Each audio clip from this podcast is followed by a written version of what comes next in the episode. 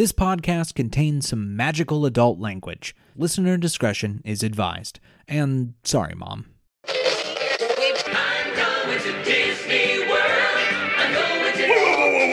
You're Mickey Mouse, you're a. Rat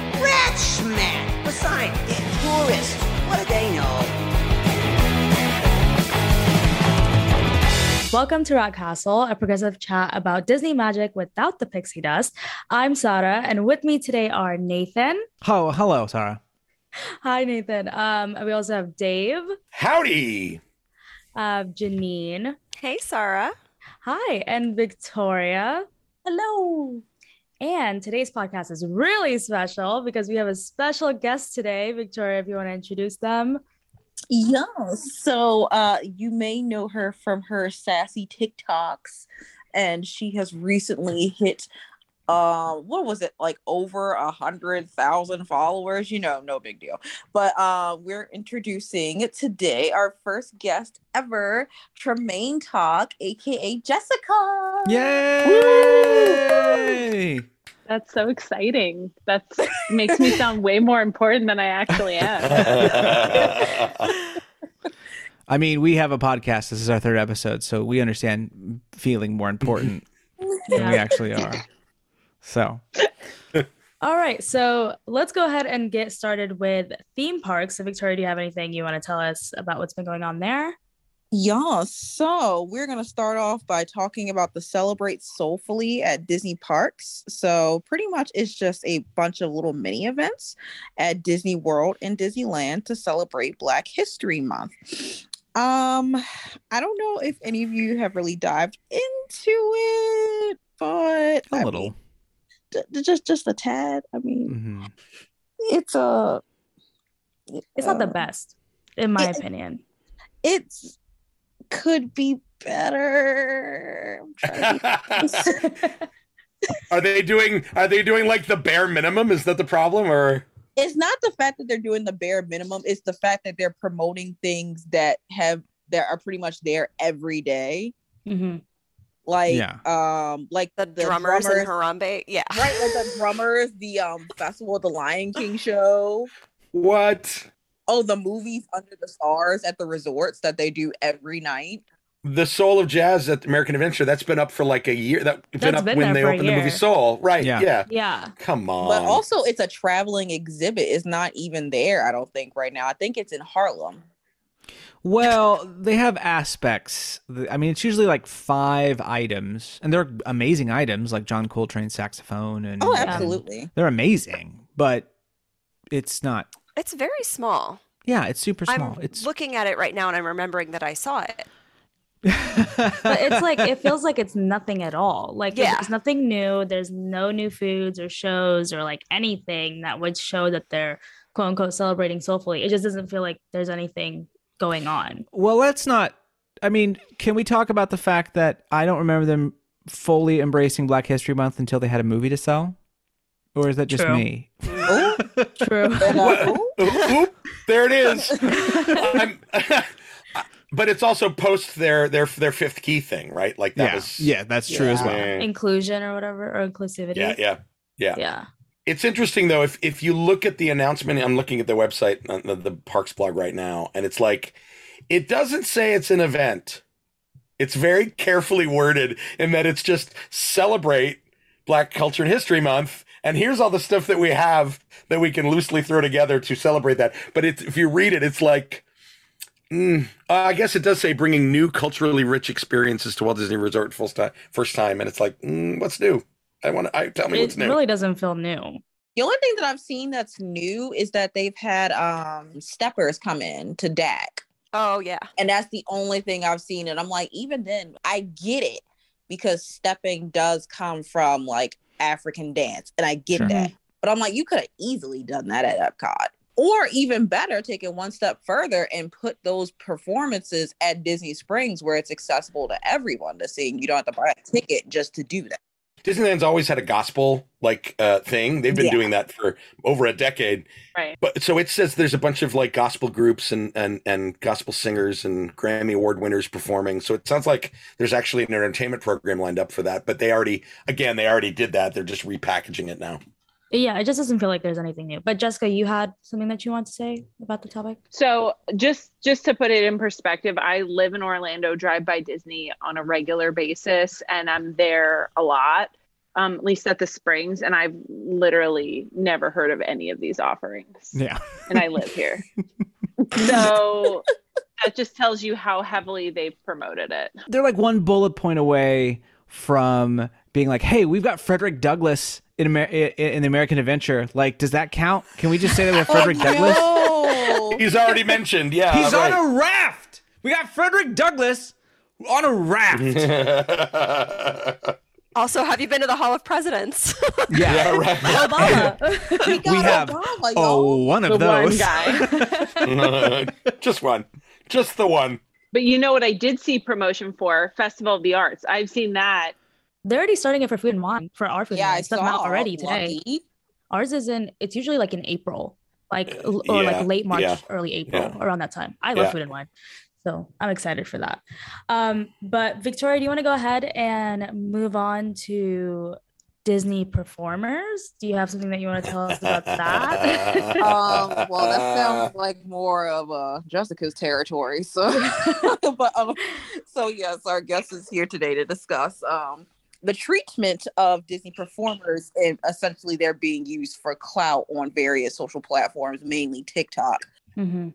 Uh, what what's your your TikTok name uh, at? At Tremainetok. It is so choice. You must must listen to it and watch it because it, it's just this beautifully, wonderfully acerbic takedown of these idiots that do this thing. So, Jessica, tell us. So, tell us how this started. Tell us what drove that video. So, well, there's a lot of them, but essentially, my whole TikTok started the very, very end of April 2021, so super recent. Um, I posted a story time about um, that one of the videos of me as a performer that went viral. Um, just as a story time, I didn't think anything would happen with it. I was just like, oh, this is just kind of cool, a story to share.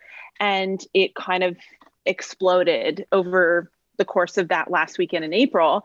Um, and ever since then, I kind of was like, oh, well, I guess people are interested in hearing about this stuff because I guess I didn't really think about it. And then fast forward to um, these character videos just started going, um, they started going viral. And um, I noticed that a lot of these creators were um, making content that was not them it was just the characters.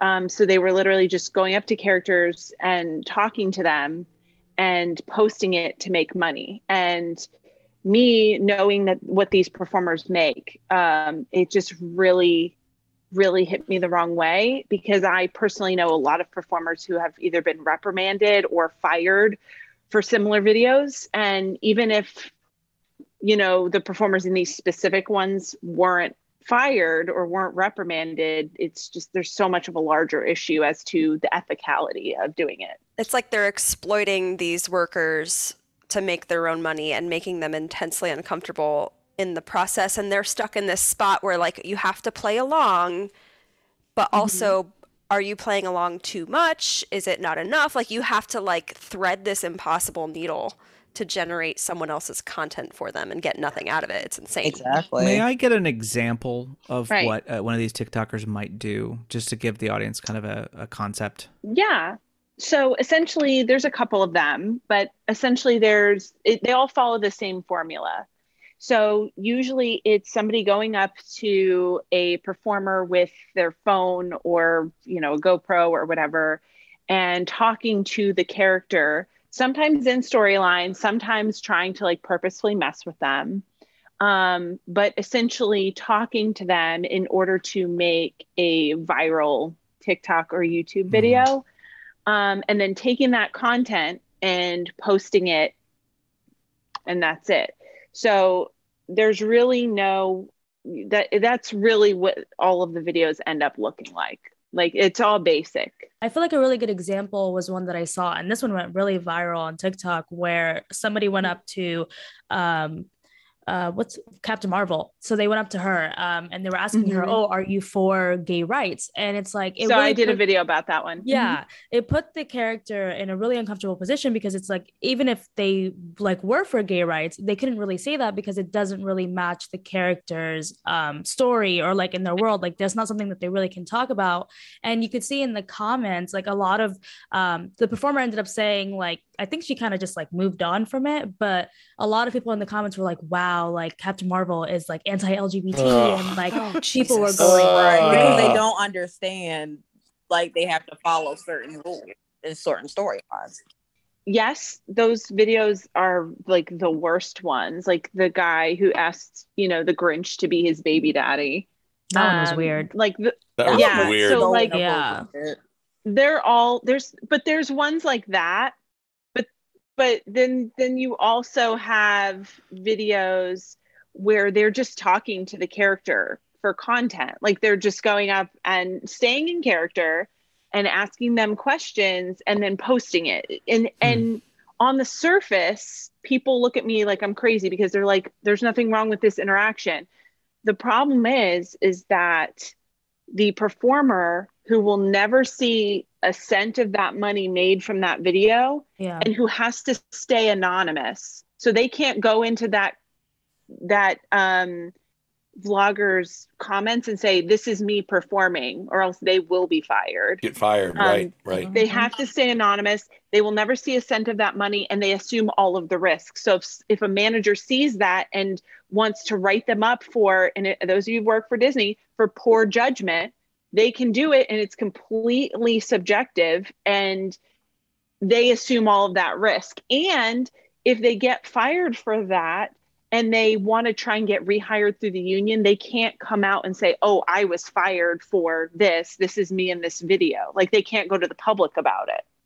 Hmm. Yeah, and and and I'm glad, and I'm glad you're bringing all that up in your videos and here because like it boils down to these TikTokers, Eh, you know, these content creators that are making money off of stuff in the real world are trying to. eh, It literally is just for clicks. Like it's not actual.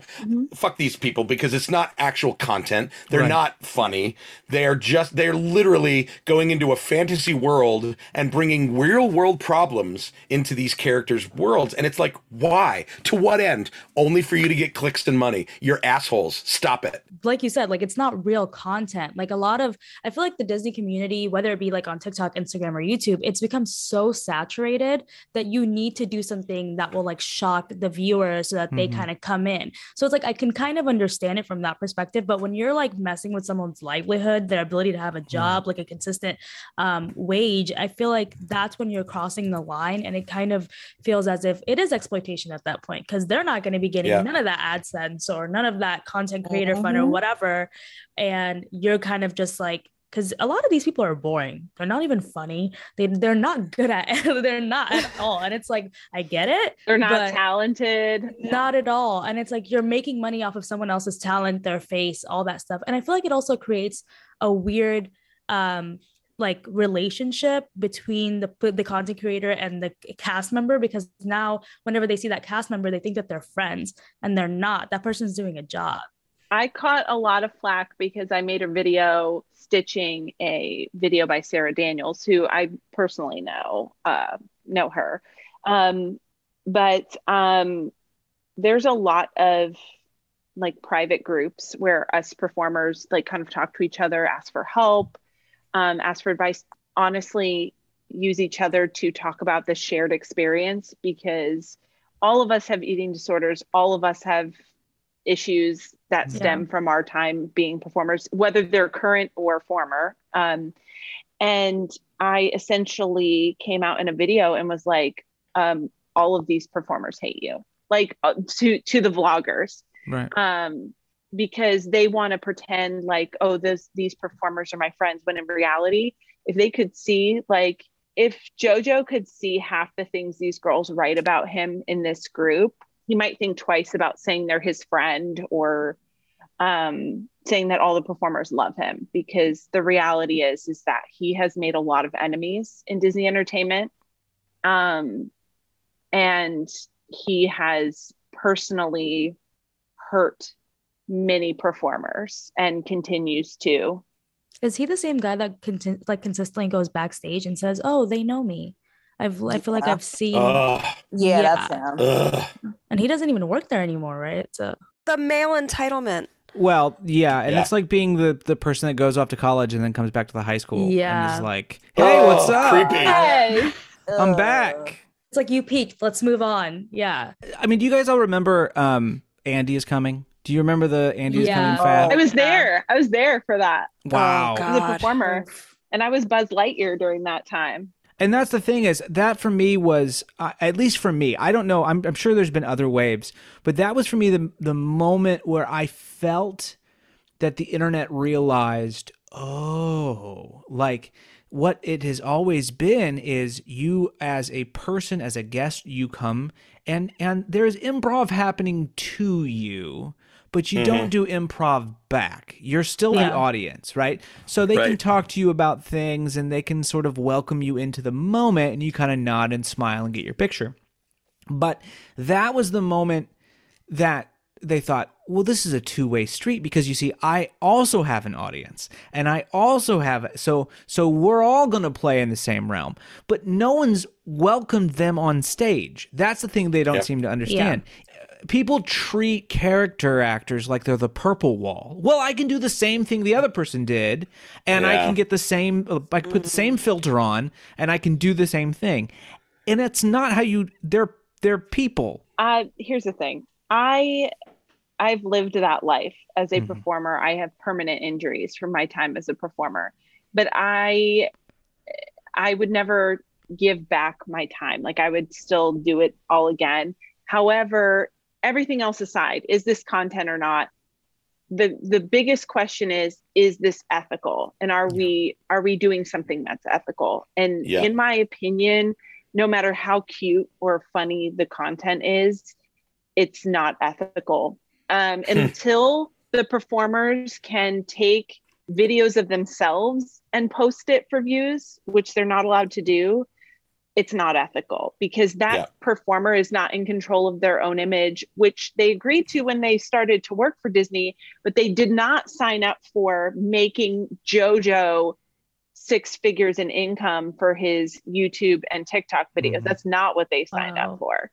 So that's the difference is like all it does it all you have to do is like do a quick search on you know a, a vlogger's views and engagement and you can guess how much money they make like there's not a lot of money in tiktok but on youtube and in paid sponsorships and stuff which jojo has he's looking at a six figure income and just in his internet stuff so if you think he is building his entire business off the backs of these low wage workers, and to me, that is unethical, Mhm. which is why, as a creator, you will never see me videoing performers in the parks, and you will never see me posting performers performing as content. I may post a picture of me with a character.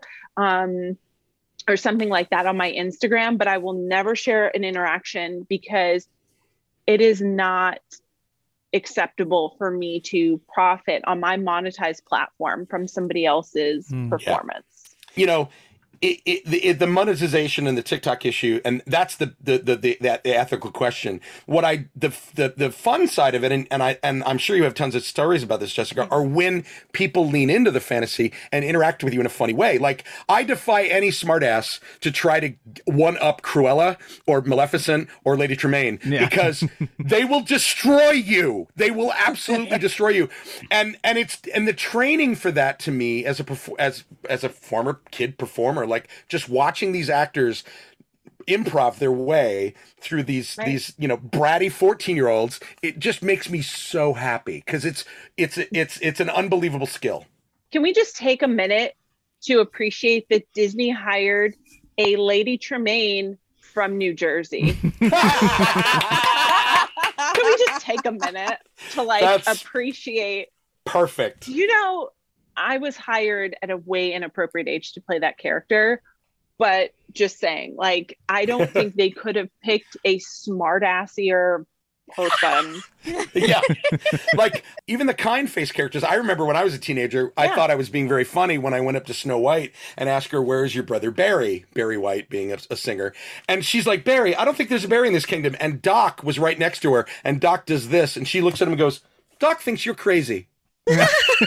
and like shut it down. She shut me down. And it was so sweet and funny and dumb.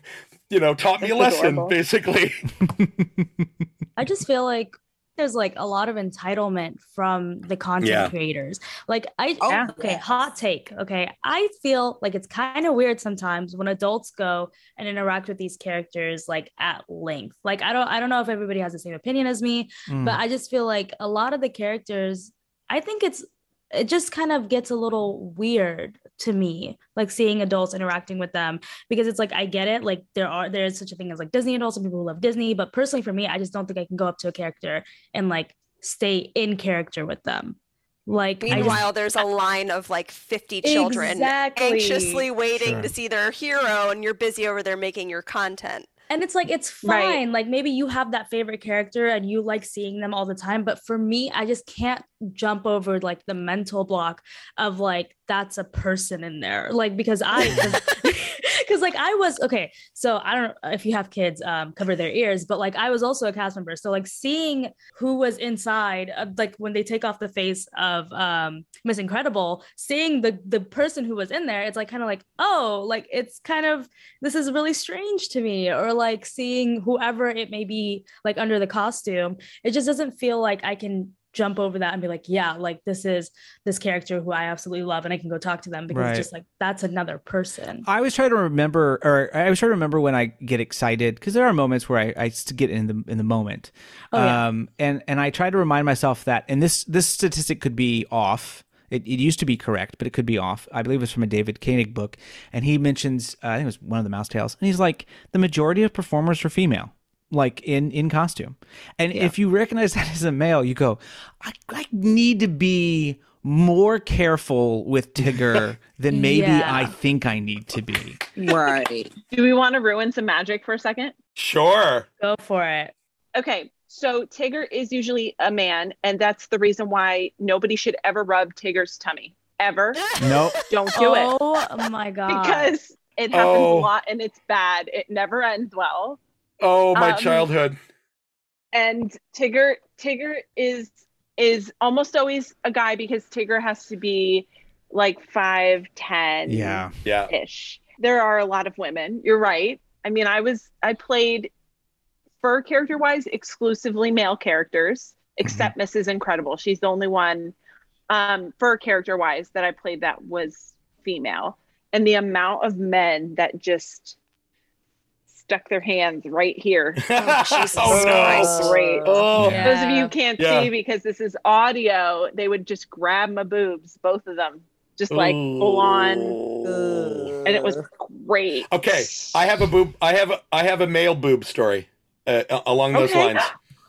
So I was at Magic Kingdom during Gay Days, and I was Oh. there with I was Lady there with Tremaine my. wears red. I don't know if you I noticed. know. so I was I was there in my red shirt with my buddies who are all similar to me. If you don't know the gay subculture of bears, we're all bears. Right. And so we, we go on Splash Mountain, which has a very prominent bear, right? And oh so goodness. we we get off the ride and we're soaked. Like I'm literally just soaked wet, with, you know, headlights on. And basically we sorry, guys have them too. Uh um we we, uh, we we get to the end of the uh, the end of the exit and there's Brer Bear for a photo. Now, I'm not going to give the name of the performer because they would have been fired, but this was so funny. Um, we pose with them, and he's like being all chummy, and he's like doing this to my beard and pointing to his face, and like he's, I'm a bear too, right? He's without saying anything. It's very cute. He puts his arms over us because he's really tall, right? And his hand is right here, and he goes, flip, and he flips my nipple on purpose. And I, and I, and I back up, and I back up and look at him. I'm like, there is a big old girl in that suit, is there not? And he's like acting all coy. So, and I'm like, I'll see you later at the Full Moon Saloon over on, on won't won't I? You know. Anyway, um, I, I didn't think anything of it. I'm telling this story ten years later at a party, and the guy I'm telling the story to jaw drops, and I and I worry like, oh God, is, does he know who this? He's like, that was me, and I'm like, all right, let's make out. So uh, It's So, right. side note, gay days. I wearing the red dress for gay days. So much fun. oh, I bet. I got, I got a lot of questions. I bet. I bet. And I- you know what? Not that I mean, gays can throw shade. Not all gay people are wonderful and funny. But at gay days, I always find the character interactions to be really kind of funny and pure. Nobody gets really dirty. Yeah. Yeah, all the You performers that I know said they love gay days. Right? It's the best because do you want to know something? Those were like the weeks that I would not get assaulted. yeah, that makes sense. No, I know that sounds so. Janine is like, I'm breaking her brain, but like, so depressing. I know, I know it sounds like very morbid, but I never worried about my own personal safety Yeah. or being sexually assaulted during gay days. Never, not once. Yeah. Um, but literally every other day. And if it was free dining plan week, forget Oh, it. Boy. I was getting the crap kicked out of me. Oh, God. So I did have a question because there was that video Yeah. that was going around of that girl on the podcast. I forget what the podcast was, but she was Oh. it apparently was Barstool. It was one of the Yeah, Barstool ones, right? Of course, it's Barstool. But Yeah. she, Oh. of course, but she was spilling. She was apparently spilling tea about the Disney princesses, and like uh, it didn't really seem like she even knew what she was talking about. Like she didn't look like a Disney princess to me. So like, what are your thoughts like on that whole entire? situation? So this is another this is another situation where um, those of us in our like private groups we were talking about it. My opinion is that about 75% of what she was saying was a complete lie and fabrication um, that she made out that she made up to go viral. Um, what happens is, uh, and I I said this when we were um, kind of setting up for this podcast. I was actually interviewed for another podcast like seven or eight months ago, um, where one of the hosts lied to me about having been a performer, and I could tell they were lying to me, um, which was very awkward. So when somebody is on a platform like that and they're telling you these like cast member stories about princesses or whatever, it is very clear when they don't know what they're talking about because they will be very specific Mhm. and it will dig them a grave. So she used a lot of terminology that does not get used. yeah, Um, she also, I was surprised that she ever was in Disney Entertainment. Um, it sounds like she was a fur character for like a three month period, but the way she was talking um, about sharing costume, like es- essentially girls ripping costumes, and somebody being the lead Elsa, that's not how casting works. Number Yeah. one, there is no lead Elsa, and you Mhm. don't get to like work your way to being the lead Elsa. They just either you get it or you don't. It literally has nothing to do with anything. And everybody shares their dresses. So that story about Elsa's ripping dresses, like I got news for you. If you ripped somebody's dress, you'd have to wear the dress tomorrow. So sucks for you. Like it's like she was talking in a way that led me to believe that she didn't even know how casting or costuming worked, which doesn't make any sense. You check out costumes with barcodes. Like you don't Right. this is not a situation where every girl gets their own custom fitted dress. She clearly was lying. she made it seem like it was like a drama survivor type of situation where everybody was sabotaging. when Like, it I was like, is not like that at yeah. all. No, and Victoria, you sent me a screenshot that she came out and like essentially admitted she lied because all of these current and former face characters were going after her, being like, "You're lying. I was there during this time period. You said you were there. None of this ever happened." I mean, when I say the face characters were mobilized, it was insane. Yeah, that's how you know she wasn't there because she had no idea the wrath she was going to get from the community. Yeah. Oh, but you want to know the best part about this whole story, though? Mm-hmm. So I don't know if you guys remember, there was a time where the uh, Castle stage show used to be at the train station. I did it at the train station. Do you recall the incident where one of the uh, chipmunks fell off the train? Oh yeah, I remember this connection. yeah, that was her. Yeah. She's the one that fell. She's the one that fell. She probably has a that's her- personal vendetta against Disney. That's why she said all that. No, she probably has a vendetta against face characters. That's what happens a lot of times. They wanted to be a face character, they never were, and so they just like make up stories. It that's literally what it was coming off as because it just felt like she was just like angry for like no reason. Like it just it just didn't seem to be adding up. the one thing I'm trying to figure out, and you guys might be able to help me out here, because the connection with her was Barstool Sports. What's Barstool's? All of a sudden, there is this new relationship, sort of, uh, of Barstool being anti Disney fans, and the guy who does the pizza crap. Uh, being at Pizza Rizzo, is there is there what is that thing going on? Is it a thing or am I making it up? No, it's um my theory is that they're trying to get in with the connection of ESPN. That's my theory. But then I also heard they were rejected from any media access with that. So I don't know what exactly it is, but as far as I've known, they've always like shitted on Disney adults. So Hmm. But it feels like the current trend right now is to shit on like Disney adults. Like It there's is. countless YouTube channels that are making videos on it, like TikToks, all that. So like it's not anything new, I feel like. Just Have they have they have go back just do a Google search to like advertisements for Disneyland in the 50s and 60s. They used to specifically specifically market towards adult and the date crowd and the after Yeah. five o'clock crowd. Yeah. Like they had swing It's for dancing at the. Plaza Inn. It's this is not new. This is not new. it was up until the like the 90s, right? Where they were advertising towards like teens, adults, and like Yeah. just like that Oh. younger Yeah. crowd, right? Like, Videopolis, Yeah. Videopolis. Baby. Woo! I wish I was like alive during that time. It looked like a lot of fun. I know, Um, Oh. I got kicked out of that. I got kicked out of Videopolis for Dancing with Boys. Did we talk about this already? Yeah, Uh, off we did. mic. We did off mic.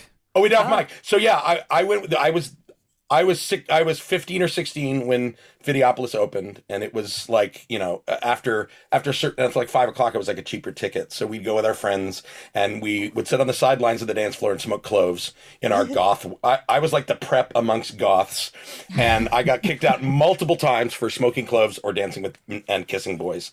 So there you have it. They were just Yeah. haters. Hater energy Haters. again. um, All that homosexual dancing, you know, Can't have it.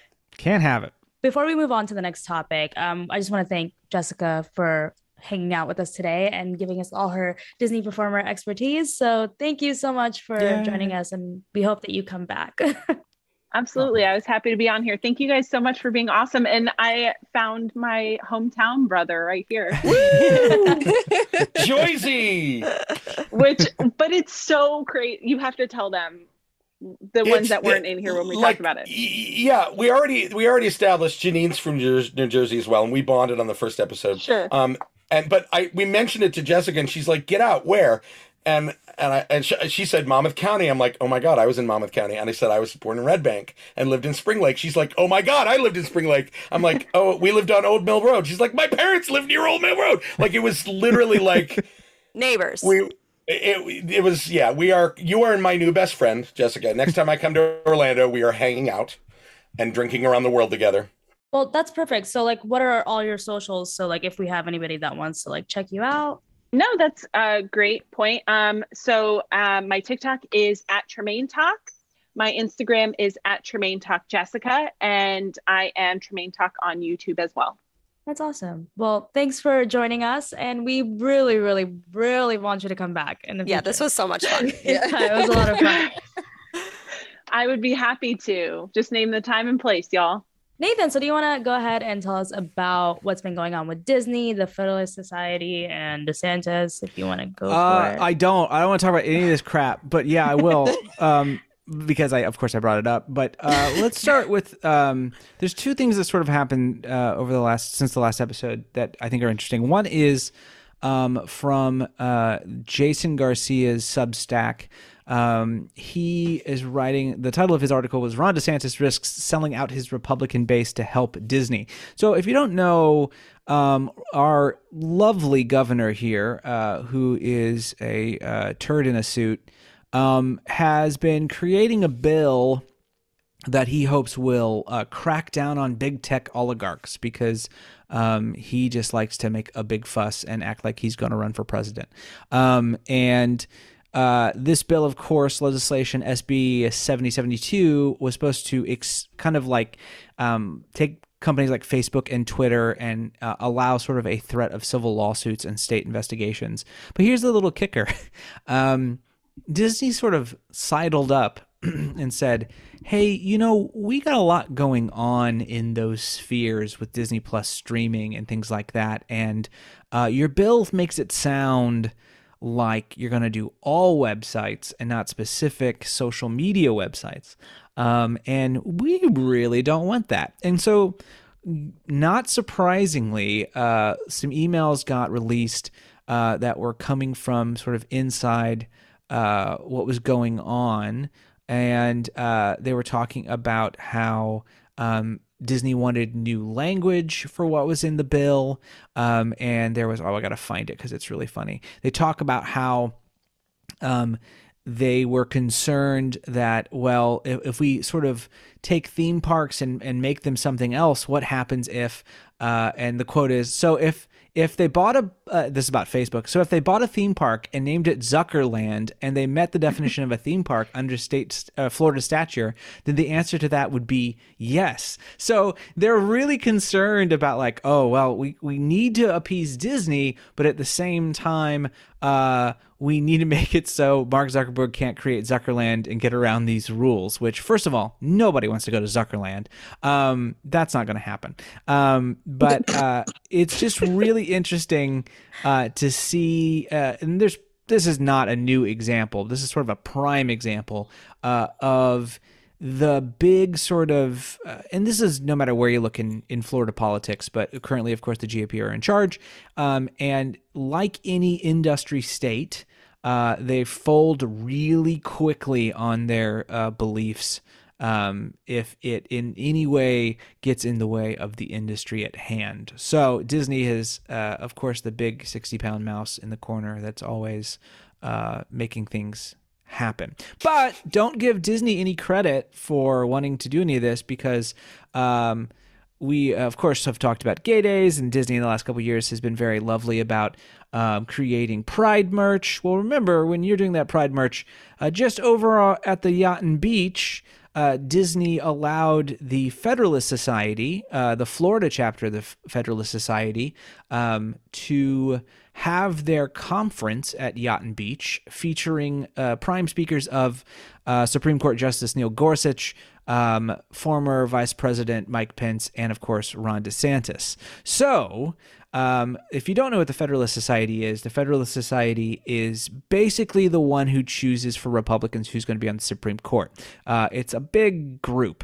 Every Supreme Court justice that is currently conservative leaning on the Supreme Court was chosen by the Federalist Society. They've been members of the Federalist Society. That's, of course, why Gorsuch uh, is speaking or has spoke um, at this conference. Um, so any legislation that you see that is anti-LGBT uh, Q coming from DeSantis or uh, the white big piece of bread loaf that is Mike Pence or uh, especially Gorsuch when he makes decisions. Um, remember, Disney allows these people on property. Now, I'm not someone who thinks that you should just, you know, uh, tout, you know, well, don't let these people in because that's dangerous and you, you should be open to business. But at the same time, if you're literally creating keys about diversity and you're literally putting in, you're making your brand about progressive value and changing Splash Mountain and doing all these fancy business and on things. Black History Month, no and less. you're putting on Black History Month. Um, maybe you shouldn't have the Federalist Society also uh, meeting at your park and paying you while also making side deals. Do we Um, know that they paid? Because I swear I saw somewhere that they like allow certain. Well, even worse. No, like that's a, that's Yeah. worse. I think that's. I mean, I just don't. I, I, yeah. don't know if that's true or not. I just remember seeing something and I can't find it now. I can't imagine. I can't imagine Disney not wanting to make a buck off a big group like that. Just at least in, at Especially least if they're in trying to get carve outs Yeah. in Florida legislature. Yeah, right, right, right, right. I mean, you know, I'm a. f- Ugh, it's t- it's awful. The, the the Federalist Society can fuck themselves, and yeah, it's gross that that that Disney invites these these groups, but there is no ethical consumption over under Yeah. modern capitalism at all. Right. It's just kind of impossible. And so so you know, not that I'm letting the Disney company off the hook, but to me there's almost this like, you know, the the diversity fifth key, the inclusion fifth key that they came up with in the new diversity program within the company. They are putting their money where their mouth is when that's concerned. It's not set dressing. Like it, they really are Yeah. w- walking the walk, i- you know. And so in a way, yeah, I, I'm a glass half full guy. To me, that's mm-hmm. the company going, yeah, we'll have your little federalist thing, but screw you guys. We're also being more diverse and, and we're going to make movies in the future that are not just about you old white guys. Like, I, I, I hope that's. But they're also that- heavy donors. Yeah, I know. I know. That's the, right. Right. And that's the Like, thing. It's just. it's one thing Yeah. to let them buy your property if that's the case, and it's Right. another to give them the money that they used to And- rent your. and every company and every company donates to both sides like Mm-hmm. the, the even the ones that score like 100% on the, the the yearly hrc or GLAAD or whatever you know companies to work for or company uh, uh, uh, funding of of politicians there's always they're never 100% one side they just never are it's just not the way it works Yeah, it's frustrating but not surprising. I feel like that's No, the no. only way to go about it. Yep. Um, but it's so on brand that it's the yacht and beach club. So Yeah. on Oh yeah. You couldn't have picked the white, the, the, the whitest possible So, hotel. Exactly. Had it been like Ah. Coronado, like Coronado Springs or whatever, I've been like, ooh, but Yeah. but yeah, I, I- we're just tired of talking about these people. So let's just move on, Fuck 'em. Dean, and talk about Kermit, Yeah. our favorite little frog. Oh my goodness! i'm Yes. flailing my arms like yay Yes, exactly.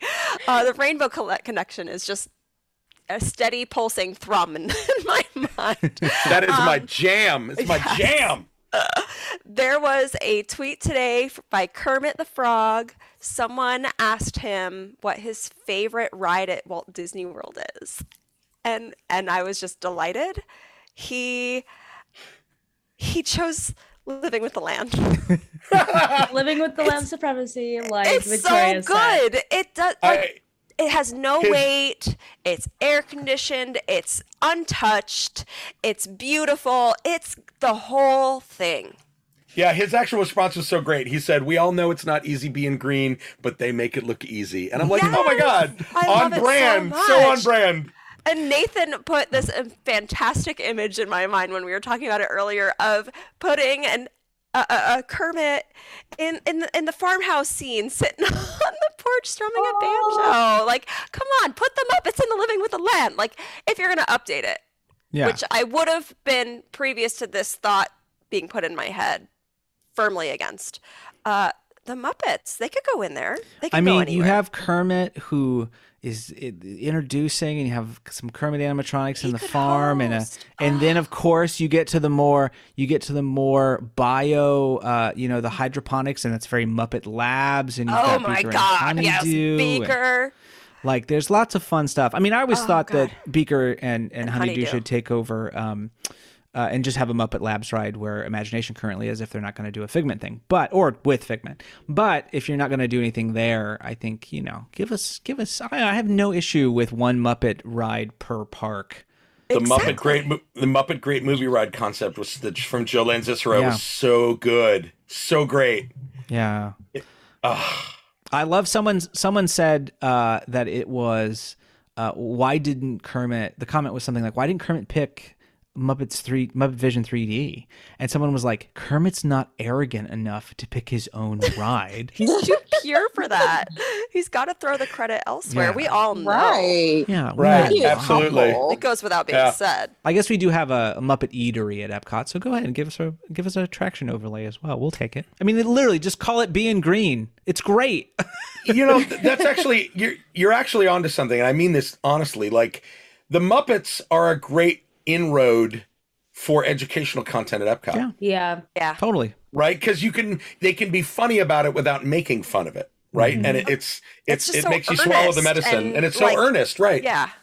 Yeah. I just feel like if we're going down the path of like adding IP into everything, the Muppets. Muppets should get the their Muppets. Yeah, the and that final just scene That it's perfect. that final scene you have like those screens and you have like new things and you got rainbow connection playing and like Oh my god, I Like, would you will every weep. time. yeah we just need an update to Epcot in general. They, like- they need to sneak. They need to sneak Rizzo into Ratatouille. That's the, like hiding somewhere. Oh my god, I would Just running around. if you're gonna get a Mr. Limpet in Little Mermaid, uh, you should at the very least have a, a True. Rizzo. Uh, but since we're talking about the parks already, um, Janine. Oh yes, for our Mickle and Dime Yes. segment, let's go. Um, this is like the real story about Mickle and Diming, I think, which is Genie Plus. I think um, it's fifteen dollars to start, and then fifteen dollars on top of that, and then certain rides are eight dollars. It's kind of like this insane snowball of fees, and somehow there was an earnings call. Chapek said that between one third and half of all guests are buying this service, which I don't know if you guys have ever tried it. I did it one time. I wasn't that into it. Um, yeah, and It's a hit It- or miss.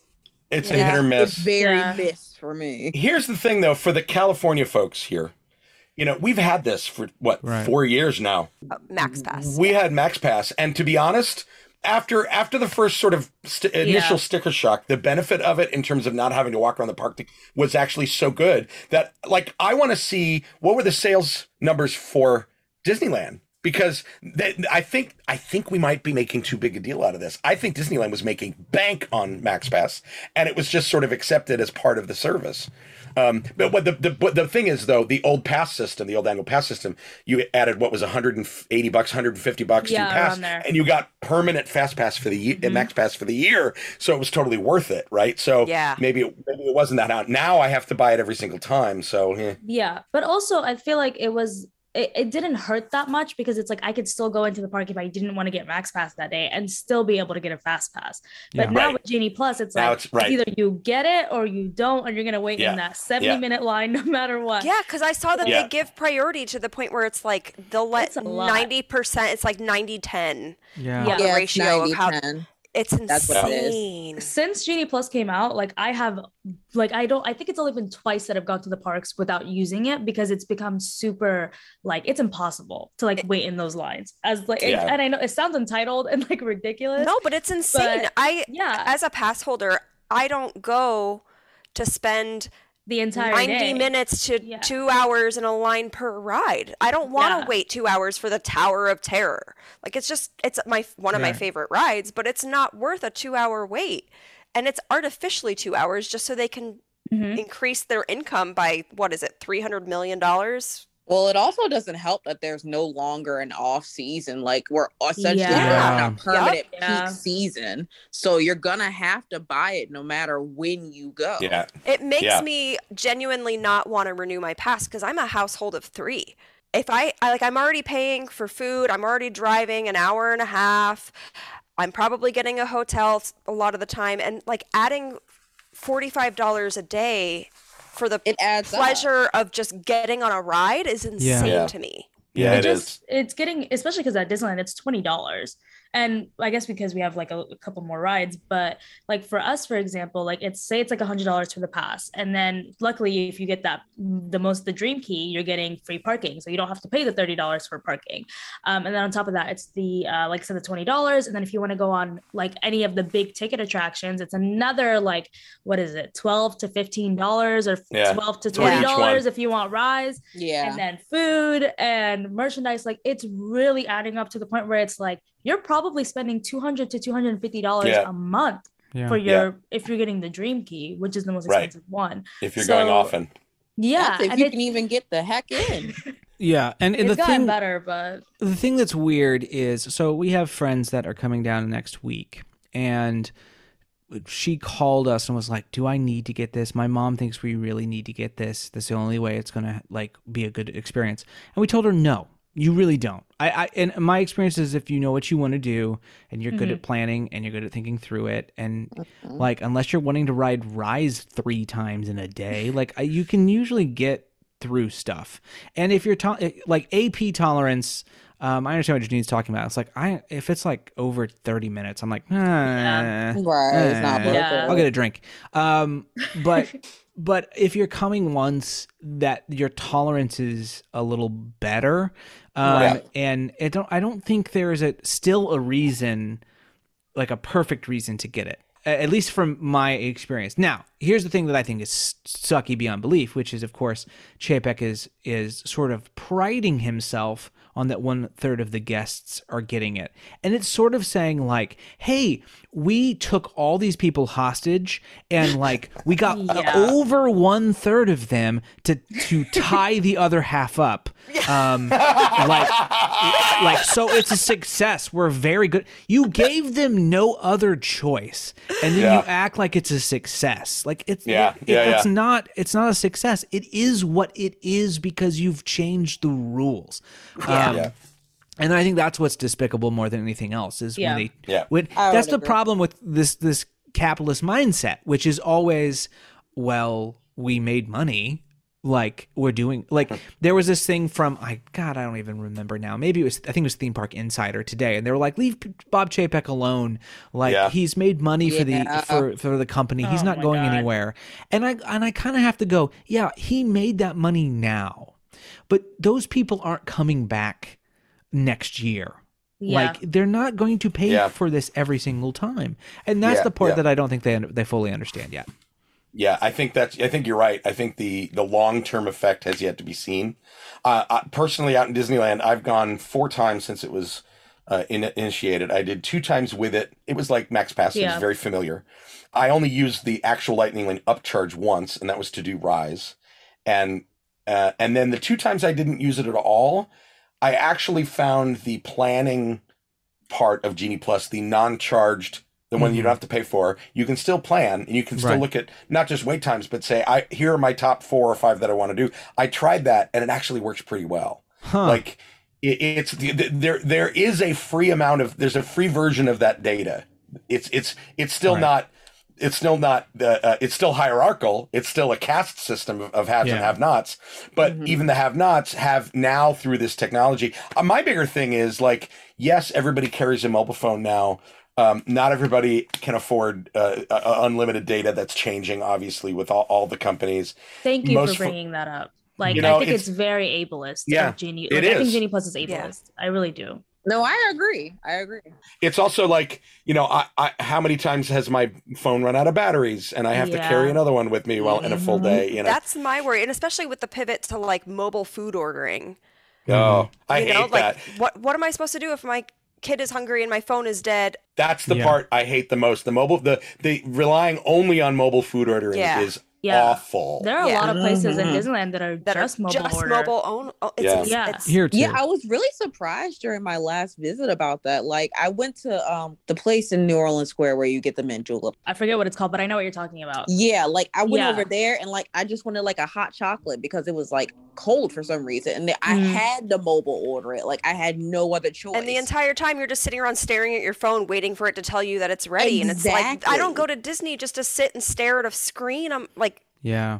Exactly. Like, and I could have been on a ride. I could have been waiting in line for a ride. I had to wait almost 40 minutes for a hot chocolate. And the lines, like the, the purpose of having counters to, to order at is that you can have organized organized lines to figure things out. Yeah. if you if you've been to uh, sort of that merge area near Pecos Bills at the Magic Kingdom, kind of by Splash Mountain, going to Pirates, that place is now just full of like. I don't know. They look like goats or lemmings. Just people standing there, like unsure of when they're going to get their order and what's going on. And they're not in line. They don't have a. So not only do they have no idea, which is bringing anxiety to them on how long they're going to wait, but there is no structure for how they should stand or where they should stand. Like everyone's just sort of around. that's Um, you see it outside Pizza Rizzo as Yep. well. Like the entire Oh, Muppet Plaza true. is just like people like sitting against the wall on the floor and like laying on a fountain. It's just Yeah. because But you I- can't for a lot of these you can't even go and sit until you get your order Yeah, depending on how the, yeah. right. Like you're building just is. hanging around. yeah I did want to go back to the point though of saying that it was like ableist because I feel like the process has become way more complicated to like have a Disney vacation or to just like go to the parks like regularly. right Um, I feel like it's really difficult because not not everybody has a smartphone, and I feel like, and I know Yeah. that sounds ridiculous to say nowadays, but No, it's true. Uh, It's absolutely true. yeah, and it's like if like I feel like we're also forgetting the international guests or even the guests who are just in the US who don't even Yeah. speak the who don't really even speak English. So it's like to have it be that much more complicated and to have someone who's coming to Disneyland or Disney World for the first time and having to use this complicated app or this like entirely new system and have it not be in their first language, it's very difficult. And you Yeah, always I had a hard time figuring out the park reservation system. It took months Yeah. of use for me to feel confident Yeah. Yeah. Yeah. making a reservation. and you'll see that line for guest services like it's literally all day long that Yep. line Yeah. just does not like Mhm. get smaller at all so i just think Yeah. that i feel like they should have done which is why i really liked max pass was because if you can't if you don't have a smartphone or if you don't really know how to use it very well You or still you're get a paper ticket. yeah you can still get a paper and it's like i'm very forgetful so just like the paper tickets are really nice um and it just it just feels like it kind of catered to everyone but now with Yeah. genie plus it really doesn't It's very elitist. Yeah, That's it what is. it It, is. yeah part of part of it feels like you know they they spent so we've all seen the the Defunctland queuing video Yes. right Yeah. okay yeah which is required watching for anybody who has any interest in theme parks at all. It's a, it's a blisteringly amazing. entertaining, It's a well, almost two hours. It's it's fucking amazing. Um, and and this is coming from a guy who's like I've designed these kind of systems. I understand queues. I understand park and, and design day and throughput and, and all those things. So the fact that with the way he presented it in such a entertaining manner was just chef's kiss. But like Disney has spent so much money on Magic Plus and what they called the um, what did they call it when they were designing it ten or fifteen years ago? The um, uh, Connected Park Initiative or something. I had friends Oh, at sure. Imagineering who worked on it, um, and it they it's it feels like they've spent so much money that it's too big to fail now. So no matter how crappy it's going to get, they have this infrastructure of billions of dollars of software and back end that they've Yeah. paid for. Which is That wild take- because the user interface is terrible. Yeah, it's Oh, dog Oh, it's shit. terrible. Horrible. It's dog shit. But like it, it, it, it's like they've they have to double down because it'll take more money to rip that band-aid off Yeah. than it will be to to just keep doing it and maybe find a balance. Who knows? And I think the other thing too is COVID gave them an excuse to Yeah. try things quickly. yeah Um, I think a lot of these things would have been tested out Yeah. uh, a, a, a lot more, but all of a sudden it was okay. Everything now needs to be mobile order. Do it Yep. like now. Um, Yep. And so I think even some of the things that they do can be good. It is a mix of opportunity and using an opportunity, um, but not having the time to do it right. And, and and the truth of and the proof in the pudding really has not happened yet. Like we haven't been through a full summer No, with that system. not at full capacity Oh, either. yeah Not at full capacity. Right. Oh boy. Oh, Summer 2022. Ooh boy. Couldn't be boy. gonna I be don't know about y'all. I'll be at Hershey Park. So moving on from the crime lord uh, Bob Chapek to another one, Boba Fett. So a couple of you guys have seen the series. What Yeah. are your thoughts? uh, being the guy who was seven when Star Wars came out, I, I mean, I want to say first that like I will always watch a Star War. I, Sure. I, I I don't care what it is. I'm gonna watch it. I will probably enjoy it even when it's not great. I will very much enjoy it when it's awesome. Last Jedi. Uh, um, Amen. Flame, Amen. flame me, but it's Amen. amazing and it's what No, that I it's like what that it. it's what is it good. needed. It's what Yeah. um, and I love Mandalorian, and and you know, I like I like this serialization. I I've been making the case that Star Wars works better as a series than it does as movies because it started as short form serials. Like Yeah. that that's it- it's a natural. Having said that, Boba Fett is an is a mess. Yeah. the first four episodes bored the crap out of me. I just found it boring. I like the um I like the the episode with the Sand People where he joins the tribe and goes on the little uh, vision quest. I thought that episode as a standalone was great. Yeah. And I uh, but it, I just it it would meandered. Like I'm like, where's this going? And then all of a sudden, Mando shows up for two. It felt like course correction. Like they got a, a, a ways in the show, and they're like, this isn't working. What else do we do? You know, and and then the last two episodes are like fan service, fan service, fan service, fan service. You're done. And I kind of finished it like, welp, that was a thing Yeah. that happened. I can't celebrate it. I didn't hate it. I didn't love it. Yeah, Victoria. Um, it was a thing. no, no, like so, like again, um, similar to Dave. I if it's if it's got Star Wars slapped on it, I'll watch it. So like, be like with Boba Fett being obviously one of the most badass, like probably the badass of bounty hunters in the show. I was I was hyped for it. I was just very confused. Like there was a point when I watched it, I was four episodes behind because I was so confused and so bored and I pushed through and I was like, okay, why is Mandalorian here? Where is Boba Fett? Like, why is Luke Skywalker here? What is happening? Spo- spoiler alert. Here's Luke for a half an hour just because we know you want to see him. Yeah. Right. I was so confused. I'm like, Yeah. wait, so is this like, are we segueing into the next season? Like, It's Mandalorian 2.5 is the best description I've heard of it. It's it's it's less book of Boba Fett and more two novella collections of Boba Fett and the Mandalorian. Like there's not Yeah. like yeah. it's totally different it's totally different story for like two episodes. I will say this though, whatever episode Bryce Dallas Howard directed, I heard that one was good. Yeah. That was the one She's where great. it where it got really weird. Like it was just no Boba Fett, but it was very well done. Now the finale itself. Can we talk about the finale? yeah. The finale with the weird Godzilla versus King Kong thing. I was just so confused. It was Star Wars kaiju. It was, I mean, to be honest, I I saw that coming, obviously, right? Like, I, I I- in my head, I'm like, oh, the rancor that they set up five episodes ago has to come back here.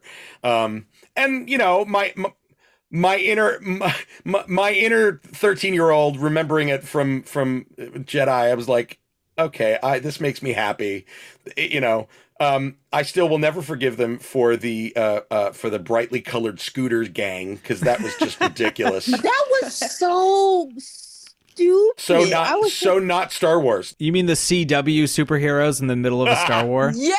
yeah yeah Oh my god, I was just like I was super super jazzed when they announced it. And I'm like, Boba Fett. Okay, now we're into something because you guys know, like, Boba Fett was this. You, there's a really really great documentary on Disney Plus about Yeah. Boba Fett that gives all this Right. backstory that like and you know sort of kind of introduced in the in the Christmas uh, uh, special in the animated thing the Ralph Bakshi thing and then like it was it was this uh, hard to get action figure and so I, I was primed and ready, like, oh, I want to learn this mystery of Boba Fett. And now, having seen it, I'm like, I don't want to learn the mystery of Boba Fett. I want Boba Fett to be a mystery. I, don't- You I don't still care. you still have a mystery because he doesn't do anything. Like he doesn't he really. doesn't Nothing. he doesn't talk that much and that was a that was a conscious choice and I don't hate it. But the problem is is the series does this I think a fairly good thing, which is it it says, okay, well he can't be first of all, Bo- Boba Fett's never really been that badass. If you really truly watch the old movies, he oh. sits around and he walks with Maybe. the, it's true, he doesn't do anything. Like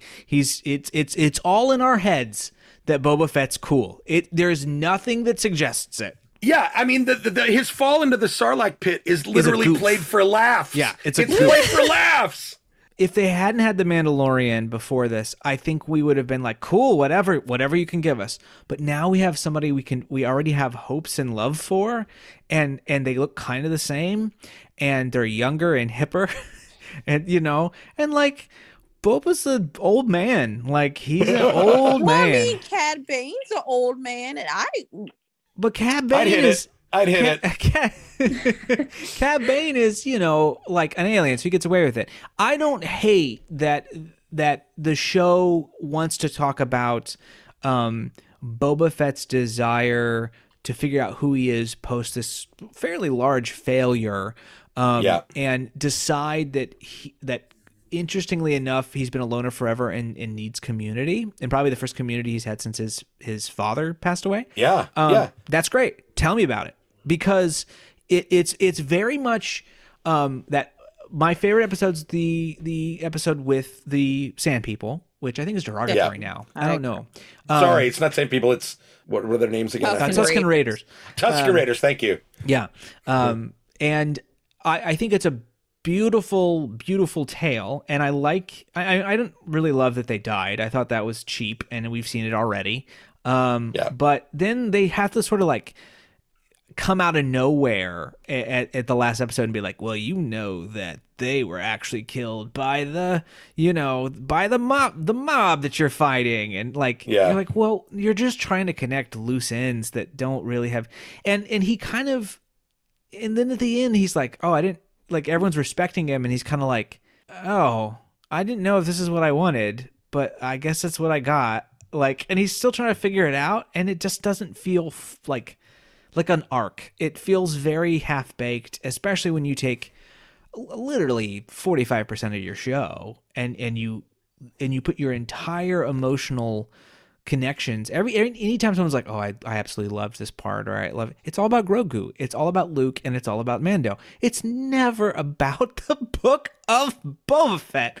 Um Yeah. and and i think that's the big issue is we found out that when you have a character who's a mystery and then you try to unravel the mystery of that character sometimes it's really boring. I have to say my favorite like uh, moment in terms of how the series ended is basically that Grogu throws a middle finger to the Jedi and to Luke, like, no, no, I'm going with this guy. Like, i in a way, I like it because it's it's literally like, hey, fanboys you wanted to see a show about Luke, fuck you, he's done.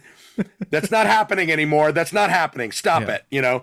Um, it, it, it, it warms my Last Jedi loving heart that Yeah. that uh, that Grogu is going off to do something else and, not learn following how to the failure who is luke skywalker right.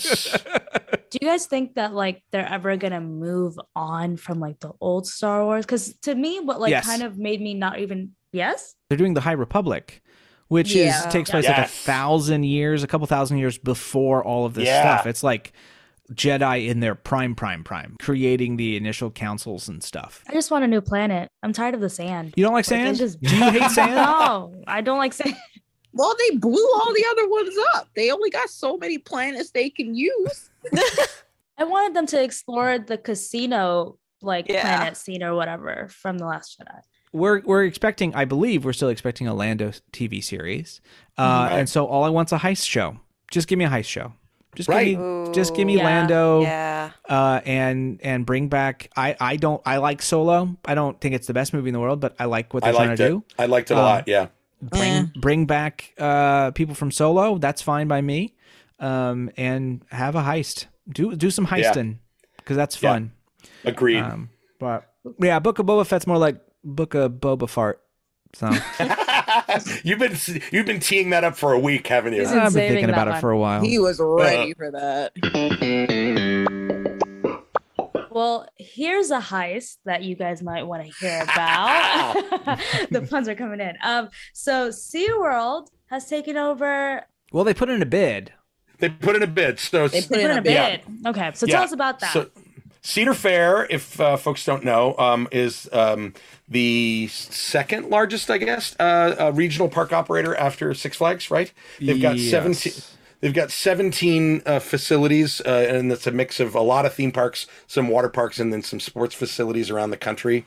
Um, most notably, like Knott's Berry Farm, which they bought in the 90s, Kings Island and Kings Dominion, and Canada's Wonderland and Carowinds, which they Paramount. bought from Paramount, which Yeah. they bought from Paramount in uh, 2006. That's why I lost my job. Um, and uh, uh, oh no. uh, No- no- not no hurt bitter. I'm feelings? not bitter. Not bitter. Not at all. Um, no, so they're a huge operator, and SeaWorld has put in a $3.4 billion bid to buy them. Dang. And people are surprised that they're like, isn't SeaWorld losing money? And like, nope, SeaWorld's actually making a ton. Yeah. Um, I, I think part of that is actually the uh, the money and licensing coming in for the Abu Dhabi park that they're building, the big indoor SeaWorld that's under construction right now, um, which I worked on for a little while. It's that's going to be very impressive, by the way. Um, but yeah, they're making they're doing great, and they're strategically they're trying to get away from being just animal parks, and they're you know, they're definitely getting away from from large mammal animal parks. They're going to have aquariums and sea lion and otter shows, and maybe a dolphin show, but whales are being phased out. So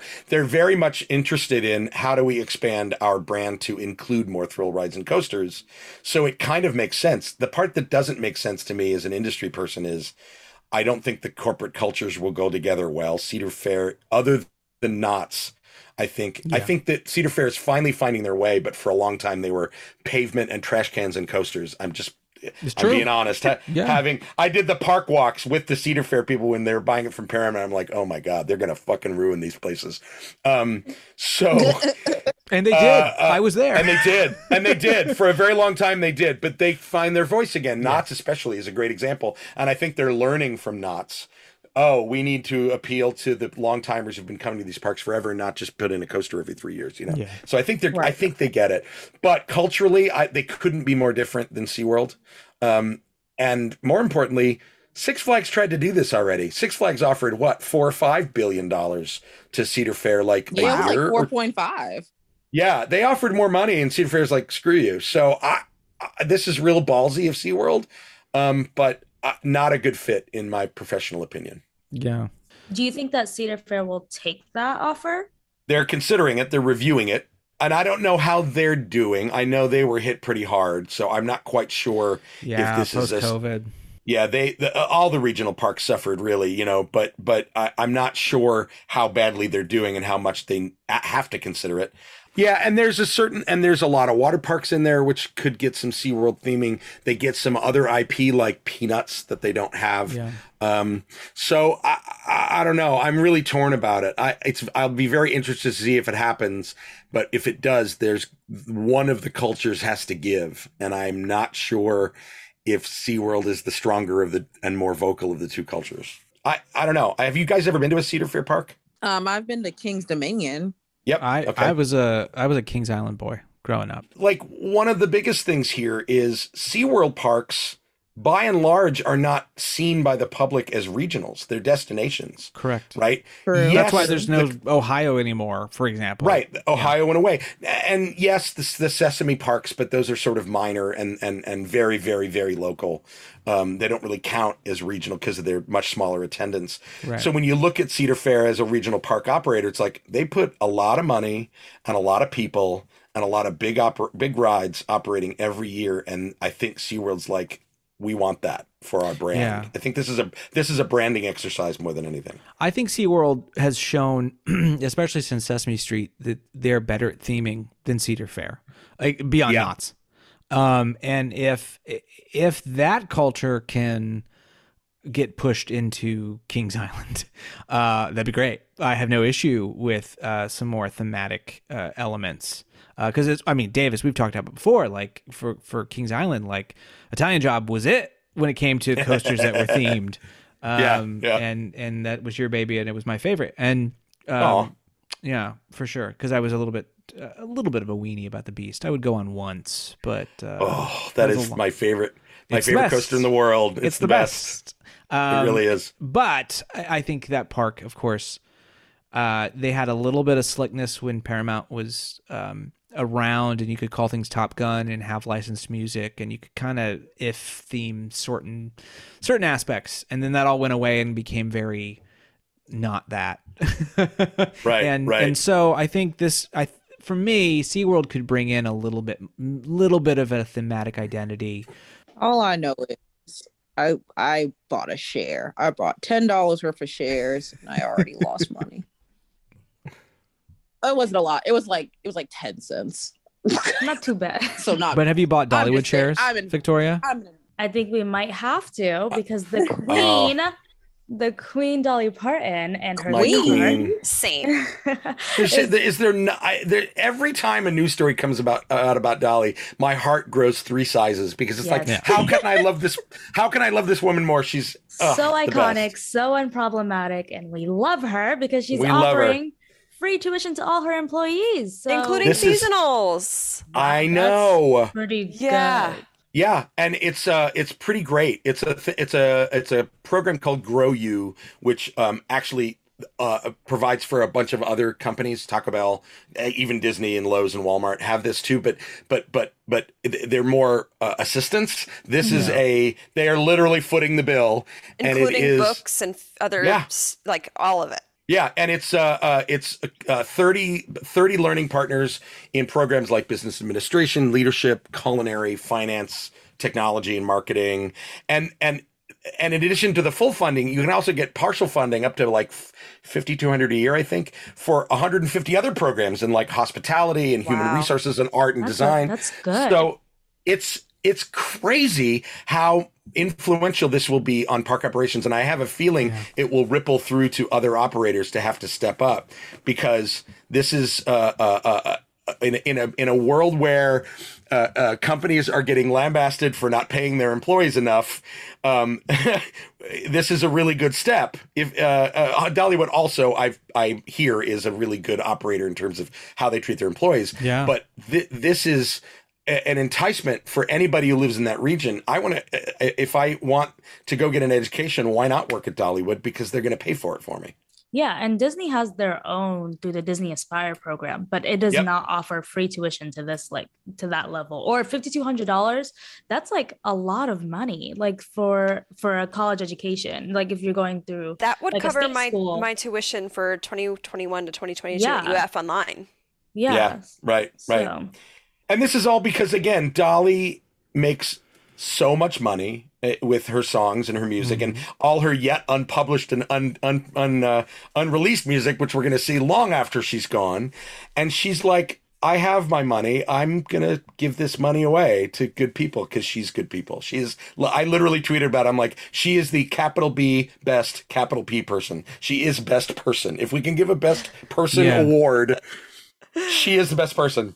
And this is, by the way, it's not just Dollywood, it's all of Herschend's attractions and facilities. Yeah. So it's Wild Adventures in Georgia, Adventure Aquarium in Jersey, Silver Dollar City, Kentucky Kingdom. So this is a really big deal. Yeah. How much money they're going to be spending on this, and and I, it makes me want to be a teenager and go. I'm going to go work at Dollywood because they're going to pay for my college education. I feel like it's amazing that she's doing that because like even our own politicians can't do something like that or like to Right. cancel student debt or like to even offer like recently um Jill Jill Biden said that they're not going to be offering free college uh free um, Community college. community college Yep. yes which was like something that they promised and it's like if Dolly Parton like if she could do it like why the hell is the government not able to do that it, Yeah. it just it's of course she would do it because she's amazing Because Dolly cares. Yeah. Dolly for president. No, I don't want Dolly to be president because I like her right now, and there's that, that position. Dolly for emperor. Let's just. I let's- yeah. I want I want to bring back the American monarchy and have Dolly for queen because Dolly who wouldn't queen. disagree with that? yes Yeah. I'm fine with that. Yeah, so we're finally getting towards the end. Um, we're getting to our first question um, of this podcast. Um, so Craig from Australia wants to know what is the one attraction or ride that has gone from any theme park that if you had the power would bring back? It's a two-parter, so I'll ask you guys. I'll ask you guys this one first, and then the second part after. Oh, this is a tough one. Oof, that's a tough one. I know one. mine right off the bat. Victoria, please. Go ahead, Victoria. Um, it's a two for one. So it would either be Great Movie Ride at Hollywood Studios or Volcano from King's Dominion. Mm, volcano was f- fierce. That was a great coaster. R.I.P. It was my R.I.P. volcano. It was so good. It It was was so good. So good. It would just never the fire never worked and it was it was down too Yeah. much. yeah, yeah, yeah. And what one would you put in the trash bin? Are we gonna do both for each person like that? Let's. We could do I that, mean- yeah. So Yeah, the let's second do part that. of the yeah, the second part of the question was what is the attraction, um, experience, or ride that you would scrap immediately, never to return? I mean, technically they are it's already in the bin. Um the voyage of the little mermaid. Oh my god, It's already in the bin and it, it, it need not return. I can see that. All right, I'll go next. Uh, the attraction I would love back is actually an entire park. Oh, Um, for you, you may not know that there was a Busch Gardens here in California. Really? there Oh, was? wow. There's a uh, a, a Budweiser plant, and it used to have a Busch Gardens next to it, and it had didn't have a lot of rides. It had like a um, it had like a, a, a flume ride and a, a boat tour through the aviary. It had the brewery tour, and where you get free beer. And I loved it. And the reason I would want it back is I want Busch Gardens with coasters. It would have evolved into that. Yeah. Um, I, I I hope so. That was the one I would love back. And if you don't know anything about it, look it up. It's a weird bit of Southern California, San Fernando Valley history. It's very cool. Um, it closed in like mid to late seventies. So, uh, and the one that can go away right now, um, Is it too easy to say Fast and Furious uh, Supercharged? No, you can say it. Yeah, you can't say that one. That's that's way that's way way way too easy. Um, uh, I want that uh, ride gone. Yeah. dinosaur. Fuck that ride. It's awful. Oh, Really? Dinosaur. interesting. Wow. Awful. Awful. Wow. Wait, why? You know I want to know. I want to know why. Why? Because it's it. They literally took the exact same track layout from As Indy, Indiana Jones. And so a purpose-built ride with a purpose-built set of scenes and pathway was shoehorned into this thing with dinosaurs that aren't great animatronics. You can s- it's so dark you can't see anything because otherwise Yes. you see the walls. Like I, it, it is since that ride opened, I it is I I hate that ride with the f- passion and fire of a thousand suns. I think it's really terrible. Sorry to my friends who worked sorry to my friends who worked on it. You're saying you would ride that or Fast and Furious? I'll ride I'd rather ride Fast and Furious than Dinosaur. Wow. Wow. I think I've gotten used to it. It's a sensory overload ride. That's the whole. That's the only way that it's scary is if you don't know what's going on. Um, yeah, I have a fondness for it, but only because it's as close to Indiana Jones as I can get here. And I would, yeah. I, I can't Yeah. say that I don't disagree if they wanted to turn that into South America and and just turn it into Indiana Jones. I would do it in like a heartbeat. So, but that's not my my choices. My okay, so um, one that I would bring back. This was really hard for me, and I wasn't sure necessarily what I wanted to do. Um, and I still am not 100% sure because it feels like too much God power. Um, but I think I want to bring back Confrontation only because I never got to write it. I would say Jaws, but Jaws is technically still around in Japan. So I think I'm going to say Confrontation. I don't necessarily know if it's that good of a ride, but I want to see Big Big Apes. And uh, that ride's got Big Big Monkey Boys. Um, and uh, that's interesting to me. It, it's a really pretty complex looking ride and it's fun. So I think I'll say confrontation. One that you would scrap. Let's see here. I would scrap. Uh, this has been my my normal uh, answer for this uh, for all times. In fact, when I used to work at uh, Walt Disney World News Today, I wrote a whole article about it, which was I think that uh, Hall of Presidents should be scrapped tomorrow uh, and never see the light of day. Um, Hall of Presidents uh, is been bested by a far superior American story in Epcot. Um, and it's weird to idolize. Uh, they always say, well, we're not idolizing the men, we're idolizing the position. That's also freaking weird, people. Um, Yeah. It's, it's a strange, strange uh, show. It's mostly projection movies, and then like, I love all those robots on the stage, but it's just not interesting. Um, and I don't like treating them like gods, like like immortal beings. It's weird. Um, so I'd scrap Hall of Presidents. Janine, you uh, what, what, you haven't went yet. Which are yours? The ride that I would bring back is it's actually very similar. Uh, There's a lot of parallels between the ride that I would kill and the ride that I would bring back between yours, Nathan.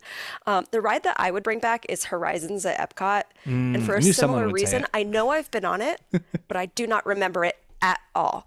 And so I really like my my brother loves it, and like I know for sure that he, that is the ride that he would bring back if he could. And so like in homage to my brother, but also I really want to I want to know what it's about. And there's a really fascinating story about um, a couple of guys who regularly over the course of years were Yeah. breaking in to the defunct Hor- Horizons and like just chilling in it.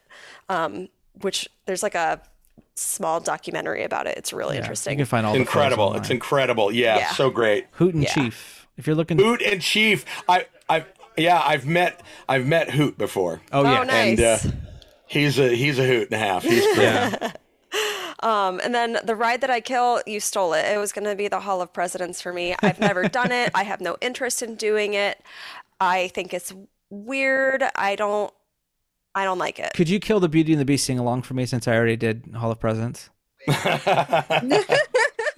Yes, uh, that that'll be my. Yep, mine up for bid. I'm up for bid. What do you guys want to kill? Make me an offer. I'll kill it. Sarah, finish this up. This is the longest episode in the world. Yeah. So here, so I'll say quickly like what attraction I think should be brought back. I don't think any attraction should be brought back. Personally, Ooh, I'm all hot for take. Dang. I'm for park Innovation. progression. Hot I- take. I like seeing new IPs. I like seeing new rides, uh, new experiences. I just feel like it can get really boring. Um, and like while I understand that there's a lot of like purists out there that want a lot of the old attractions, Walt's attractions, I just feel like we should just keep moving forward. I do agree. I think there should be new theme park IP that's just for theme parks Yeah. so that like the next generations grow up with their own tiki room, like their own thing that's in the parks for That's them. a whole episode. That's a whole episode right Yeah. there. Might have the next episode. yeah, because I feel like a lot of the younger generation is just not connecting with like the older um, rides and the older IPs. So I feel like we just need something new. yeah. Um, but one attraction experience or ride or whatever that I would scrap, I would personally scrap all of Tomorrowland on both parks. Yeah. I get I would. I get that. I would. Including Gotta. Space Mountain? Okay, Including some- maybe not ex- excluding Space Mountain, but the rest gotta go. I just feel like the Tomor- Tomorrowland is so old. It feels like it just feels very old. It feels gross. I don't like it. Sarah, Tomorrowland has had that issue since 1960. it. I It know. has. Yep, it has. the future caught up with it, and I feel like that's the problem with Tomorrowland. It just has to go. They own Futurama now, and the Florida one looks a lot like Futurama. It so I would be happy if they did that. me. Don't taunt me. that they would never put Futurama. I want want to rock. I, I want to walk around Bender. Kiss Absolutely, hundred percent. Check into the suicide booth. Yeah. Picture. Oh wait, I know of a ride to bring back. I guess this is one. Um, I would bring back the People Mover in Disneyland. Oh, think it should okay. Yeah, back. there you go. Oh. But you Yeah. would kill it Yes. in Magic Kingdom. Um, yeah, I would. Are the- what is I I want a respect new. You went want full new People Thanos. You you you split the difference. Snap. I want a new one. I want a new People Mover. I just feel like we just need new things. Like I feel like we can update it. Tomorrowland to me just feels very sticky. I don't know how to describe it, but it's sticky, like it just does to me. I don't know why. Yeah. Can we have an honorable mention too, which is uh, any Buzz Lightyear Space Ranger spin or uh, any any of those sort of I love them. cardboard laser rides? I love them. I'm not I saying they're bad. I'm just every saying they look old.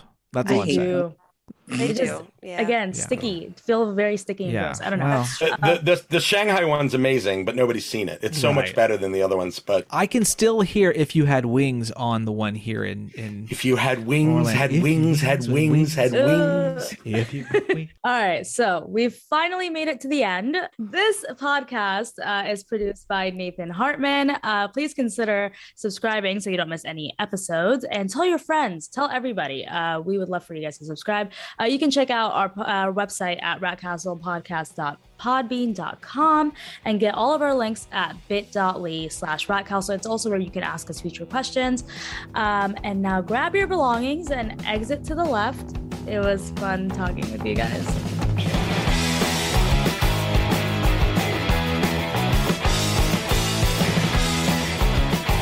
Will you stop this foolishness? What foolishness would you like to see? Will you get out of here?